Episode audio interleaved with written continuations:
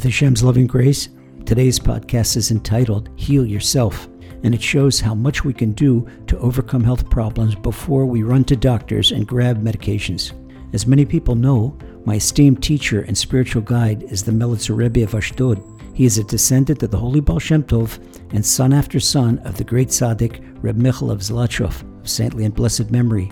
The Melitzer Rebbe's grandfather was Rabbi Shalom Moshkowitz, known as the Shatzer Rov of London.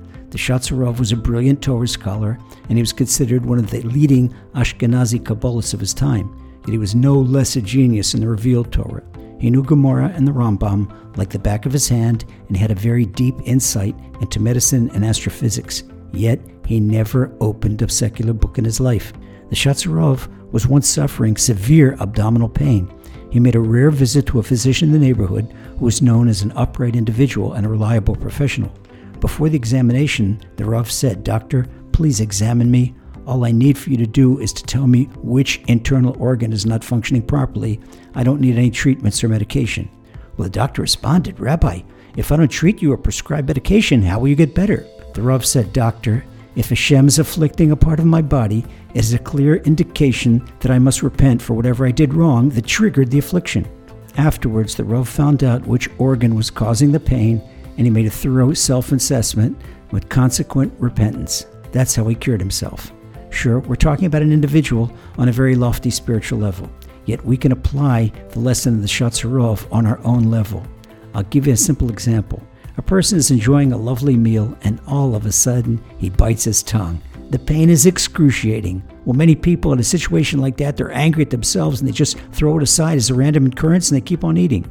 On the other hand, a spiritually aware individual would understand that the pain of a bitten tongue is a divine message to stimulate an immediate process of self evaluation. Hashem is a loving Father in heaven who doesn't want us to suffer. Therefore, if we do suffer, there must be an important message here.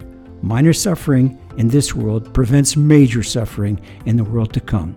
Therefore, the person who suffered the pain of biting his own tongue should check if earlier that same day he said something derogatory about somebody else or some other type of transgression with his tongue. Without assessing himself daily, he thinks they never did anything wrong. But if he's fortunate enough, he realizes that Hashem doesn't want him to have outstanding spiritual debts that incur stern judgments. So once he discovers that he did do something wrong, he'll express remorse and ask Hashem for forgiveness. He'll also pray for help in abstaining from committing similar transgressions in the future. That's exactly what Hashem wants. Now the tongue can heal fast. This is surely an effective template. It leaves a person with a healed soul and a healing body. Well, the Shatzer Rov's principle of healing ourselves is easy to understand. It's firmly established in Torah thought. The holy Rabbi Elazar Askari was the author of the famous sonnet Yedid Nefesh. He was a Kabbalist from 16th century Tzfat and a student of the Holy Arizal. Rabbi Askari also wrote a famous book called Sefer Haredim. In it, he discusses how and which parts of the body correspond to which commandments of Torah. In case of emergency, a person must seek immediate medical treatment. If a person breaks a bone, heaven forbid, he has to rush to the hospital and not look for spiritual remedies. After he gets the cast put on his arm or in his leg, then he could do some soul searching.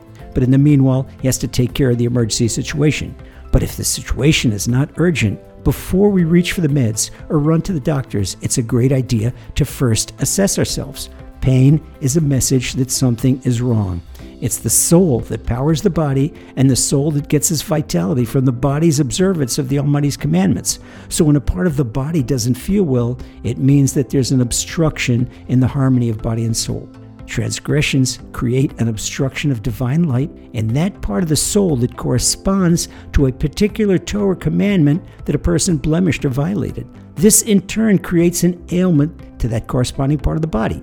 Tshuva or penitence restores the flow of divine light and illuminates the soul, which in turn leads to healing of its corresponding part in the body.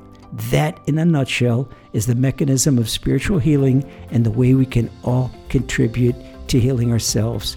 Blessings for the best health ever.